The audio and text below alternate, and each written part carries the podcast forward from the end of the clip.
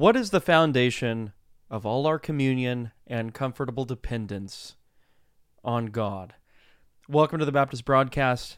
Thank you for tuning in. You can find us anywhere you get your podcast, Podcast Addict, Anchor.fm, iTunes, Spotify, you name it. You can probably find the Baptist Broadcast there. Uh, it's very good to be back with you. There, I took a week off. Uh, I was under the weather. You might still be able to tell that in my voice. I still haven't gotten a normal voice back. Not sure what was going on, although I do heavily speculate that it was allergy related. So anyway, it's just it's just good to be back. Um, I want to look at chapter two of the Second London Confession today, and uh, the reason I want to look at chapter two of the Second London Confession is pastoral in scope and in nature, and um, the pastoral concern that I have with, or the pastoral concern that I have, which is related to Second London chapter two, uh, paragraphs one through three, has to do with the ways in which this world changes uh, from season to season, from peace to war, from war to peace, uh, from hardship to prosperity, from prosperity to hardship and then how that translates into our churches, how there are various changes that churches face from season to season, and being able to kind of reflect on the unchanging God upon which the church and it, it, the purity of its religion is founded is, I think, very valuable for us to do as Christians from time to time. So, this is really just going to be a good old episode on the doctrine of God from Second London, chapter 2, uh, articles 1 through 3. Now, if you have a copy of your confession, if you have a copy of the 1689, I would encourage you to open it up to chapter 2 and look with me in article 1 or paragraph 1 of the confession. And what you'll see is a lengthy paragraph that is going to describe what we can know about the one true God through nature. In other words, it's going to describe for us or lay out for us articles of natural knowledge about God. In other words, there's nothing in uh, in Article One uh, of Chapter Two of the Second London Confession that it, that demands from us uh, a, a a you know supernatural revelation, so to speak. These are all truths that, while they are revealed in Scripture, they're also revealed through nature. So, for that reason, the truths that are contained in Article 1 of Chapter 2 could be called uh, mixed articles. They're mixed articles uh, because they're not pure articles of the faith. Uh, it doesn't take faith per se to believe them. Uh, one can come to a conclusion about these truths apart from saving faith. Uh, that's why it's called natural knowledge of God. It's not something that is is known unto salvation. Uh, that which is known unto salvation is revealed through the scriptures alone, and those would be called pure articles of the faith because uh, they are only, they're purely revealed through scripture. They're not revealed through scripture and nature.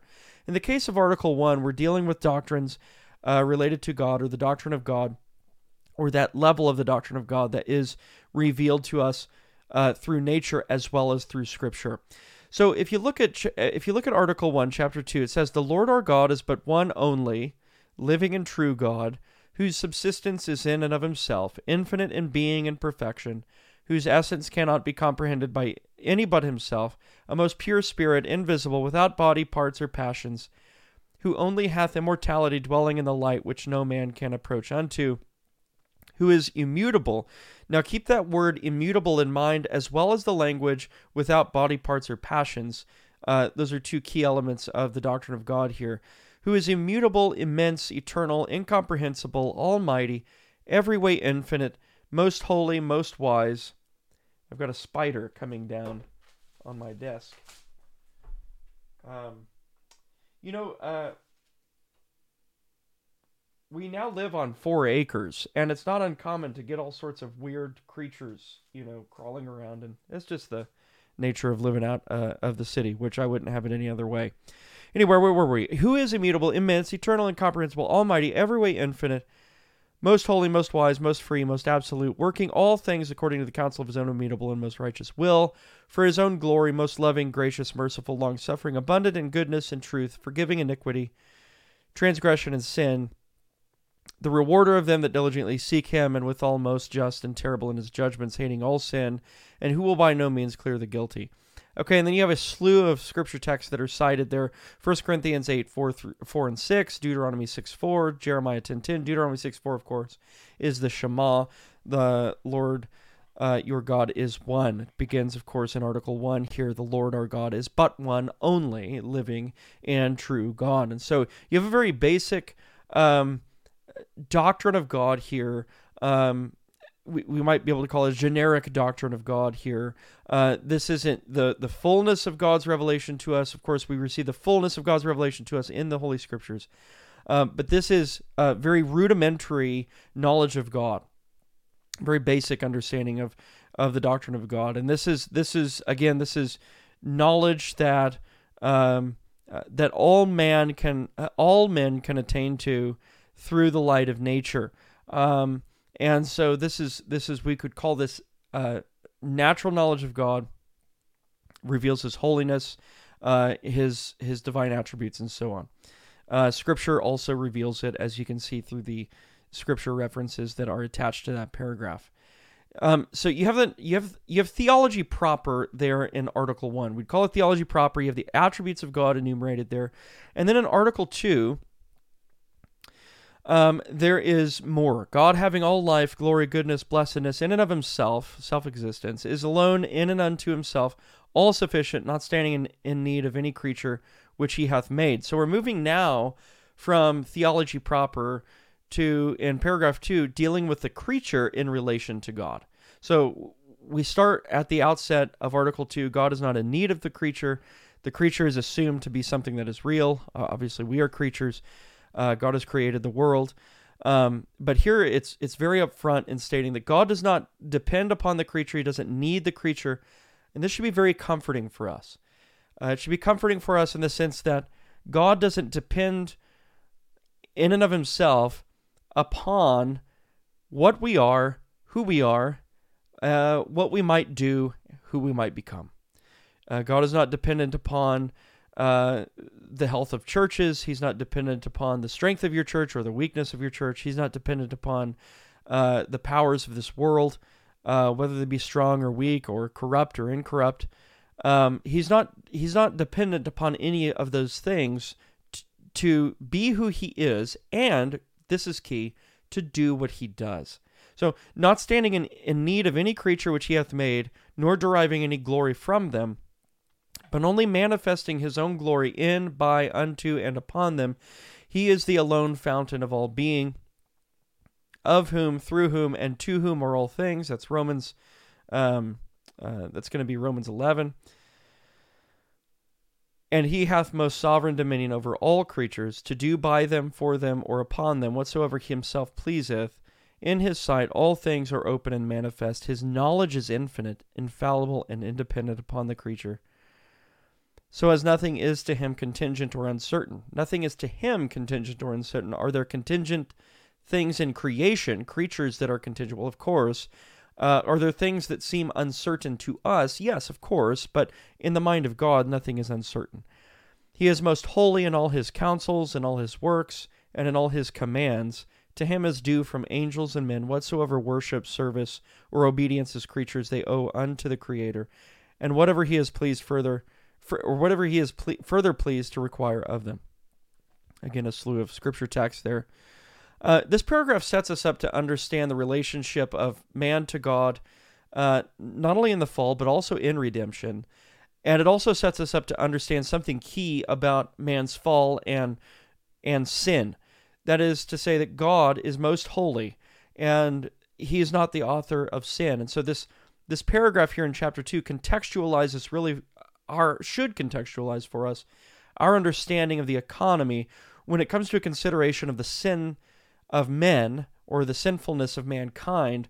Uh, paragraph two here in in chapter two cuts the knees out from under any wrong assumptions uh, or wrong conclusions that may tilt a hat toward uh, God being the author of sin.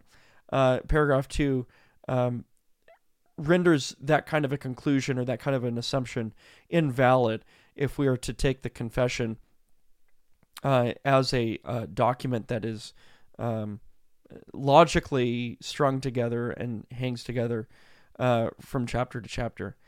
Um, paragraph three, you don't get to the express doctrine of the Trinity until paragraph three. The reason for that it has to do with uh,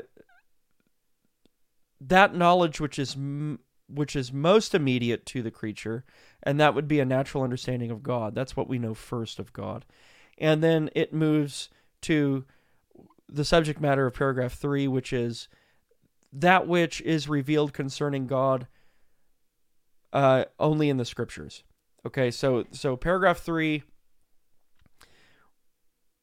when it begins to discuss in this divine and infinite being, there are three subsistences. Now, you're not going to get through nature the reality that there are three subsistences in the one being.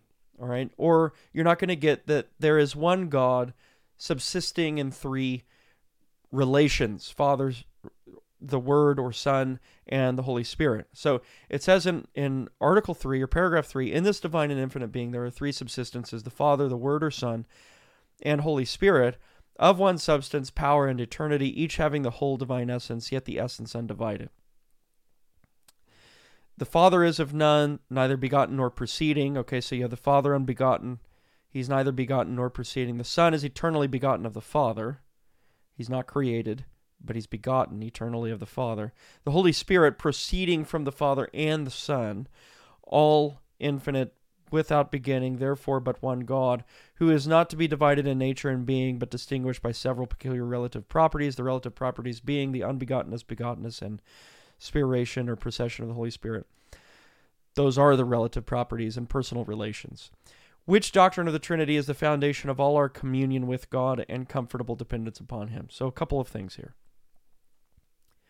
When the confession in Article 3 mentions the relative properties and personal relations, it's talking about those relations of origin unbegottenness, begottenness, and procession. The unbegotten Father, the begotten Son, and procession of the Holy Spirit from both Father and Son. That it, those are the only the the relations of origin are the only distinguishing factors between the persons of the Holy Trinity there have been efforts, uh, as some of you well know, there have been efforts that arise from time to time which suggest that the Father, Son, and Holy Spirit are distinguished by things other than those relative properties. And those things would be, you know, differences in authority. Some would even consider there to be differences in will uh, between the persons of the Godhead. And of course, the most extreme position would be something like tritheism, where they consider the three persons to be three distinct beings that just have a singular purpose. In which case, that's polytheistic, it's tritheistic. That would be three different gods which come together to um, engage the same goal. Okay, so we don't want to go there. The only thing that distinguishes Father from Son, Son from Father, Holy Spirit from Father and Son are the eternal relations of origin, unbegottenness, begottenness, and spiration. Other than that, there are no distinguishing factors between them. Uh, the way in which, and, and by the way, here's the other thing the persons are distinct from one another. The persons are not distinct from the essence, if that makes sense. So it, the Father is the divine essence subsisting unbegotten. All right, the Son is the divine essence subsisting begotten. And the Holy Spirit is the divine the same divine essence with Father and Son subsisting in procession or inspiration from Father and Son. Okay. That last line is what I really want to pay attention to here. Which doctrine of the Trinity is the foundation of all our com- uh, communion with God and comfortable dependence upon Him? So, this, pay attention to the language. The doctrine of the Trinity and and this is this has to take into consideration the the two prior paragraphs, paragraph 1 and 2. The doctrine of the Trinity, which needs those two paragraphs in order to be correctly understood, is the foundation of all our communion with God. So, in other words, a confession of the Trinity and our knowledge and trust in our triune God is really the foundation of our communion with God. All right. The doctrine of the Trinity um, is integral to our redemption. Um, and and I'm not just I'm I'm not just alluding here to the covenant of redemption, although I could easily do so, I think. But uh, I'm I'm also talking about the fact that this is the true God revealed to the fullest extent a creature is able to know Him. That comes through the Holy Scriptures, and we are brought to this God through the Lord Jesus Christ, the second person of the Holy Trinity, who in the fullness of time took unto Himself our nature and was in every way like us, accepting only sin. So this Trinity sets up for us an understanding, a proper understanding of Christ, right? We cannot understand Christ without the backdrop of the Trinity. And then the other thing is, we cannot understand our redemption or our salvation. We cannot understand the gospel without understanding Christ and, of course, the Trinity that stands in the background of our Christology. So our soteriology stands in front of right? Uh, Christology. Christology stands in front of the background of Trinitarianism. Um, theology proper. Um, so theology uh, stands in back of Christology. Christology stands in back of soteriology. It's very under, It's very important that if if we're going to um, enjoy the gospel uh, and if we're going to understand the gospel, it's very crucial that we understand the person of Christ. But to understand the person of Christ, we need to know something of the Trinity as well, because Christ is the second person of the Holy Trinity who has taken to himself the fullness of a human nature. Okay. Um, so, this doctrine of the Trinity is a foundation of all our communion with God and comfortable dependence upon Him so what I really want to say here is that the you know you think about the first two paragraphs, especially the first paragraph, with all of those attributes, without body parts or passions, God is impassible. Um, and by the way, this is describing Trinity. This is describing the one God, subsistent Father, Son, and Holy Spirit. So, what can be said about God, like what what is said in chapter one of God, must be said of Father, must be said of Son, must be said of Holy Spirit. All right equally. Um, so Father, Son, and Holy Spirit are without body parts or passions, right? Um, and so uh, they are uh, immutable because there's they're the same essence, right? So they are immutable. They're they're without change. And so you think about that last clause, which doctrine of the Trinity is the foundation of all our communion with God and comfortable dependence upon Him. Not only do you have the relations of origin the missions, the appropriations that uh, are you know that terminate on each uh, that terminate on distinct persons.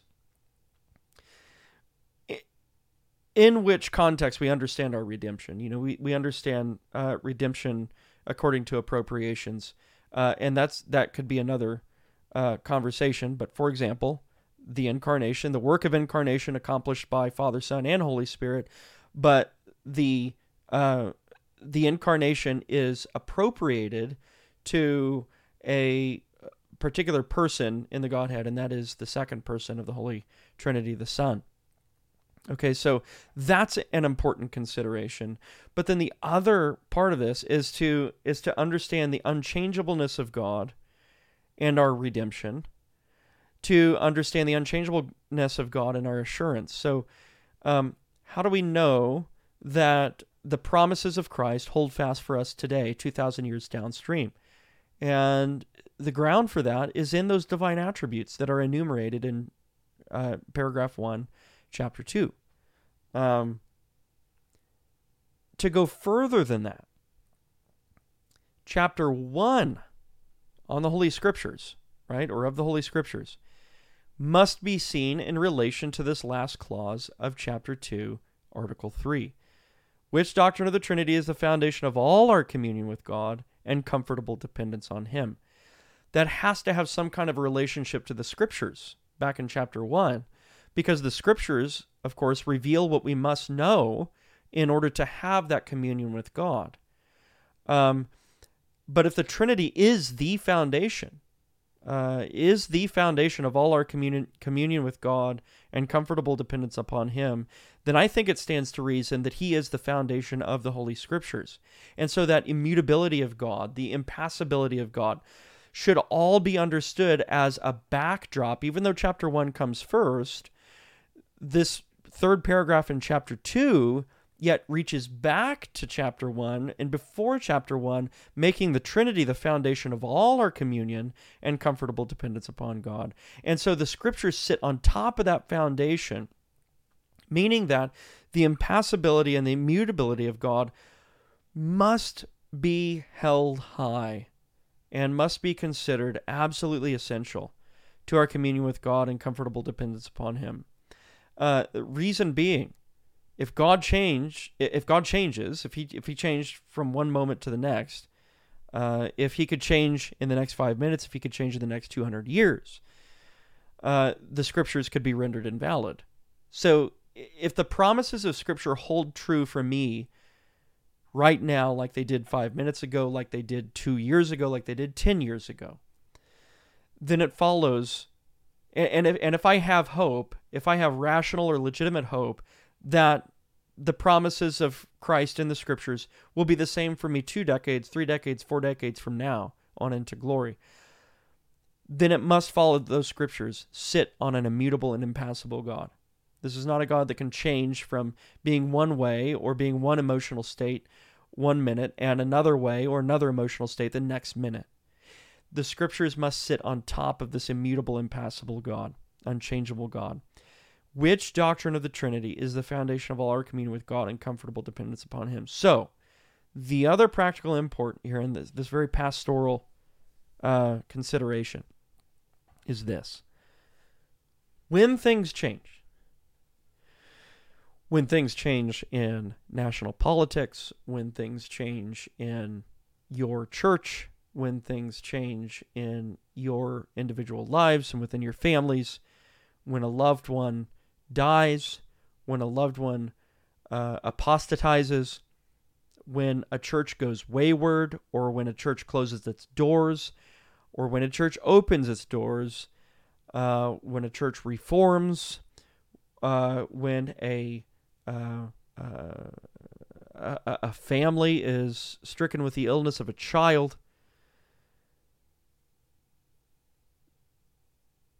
Our communion with God and our comfortable dependence upon Him rests not in any of those circumstances.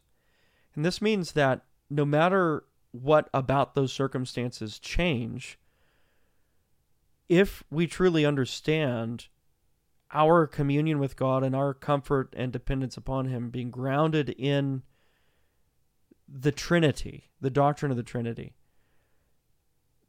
then we can better navigate those circumstances when they occur uh, and circumstances like them, um, because we're not we're not grounding um, our trust in um, in those circumstances. We're not grounding our trust in a perfect family. We're not grounding our tr- or what we perceive to be a perfect family. We're not grounding our trust in our children. We're not grounding our trust in our spouse. We're not grounding our trust in our churches. We're not grounding our trust in our seminaries. We're not grounding our trust in our friends and family members, we are grounding our trust in the Trinity, who is impassible without body parts or passions and immutable, doesn't change, such that his promises remain the same yesterday, today, and forevermore. So, anyway, I just wanted to uh, cover what I thought to be a very pastoral um, uh, point from the Second London Confession, chapter 2, those three articles. Uh, and there's much more that could be said. Uh, I'm likely going to be preaching on this for the uh, second uh, or afternoon service uh, this coming Lord's Day. I'm going to preach on the immutability of God, the unchangeableness of God from the scriptures. Um, and, you know, just just for the sake of encouraging the saints to to rest in this wondrous beautiful divine being that we call the Trinity. Um, Father, Son, and Holy Spirit, one God in three persons. So, um, hopefully, this was uh, helpful for you.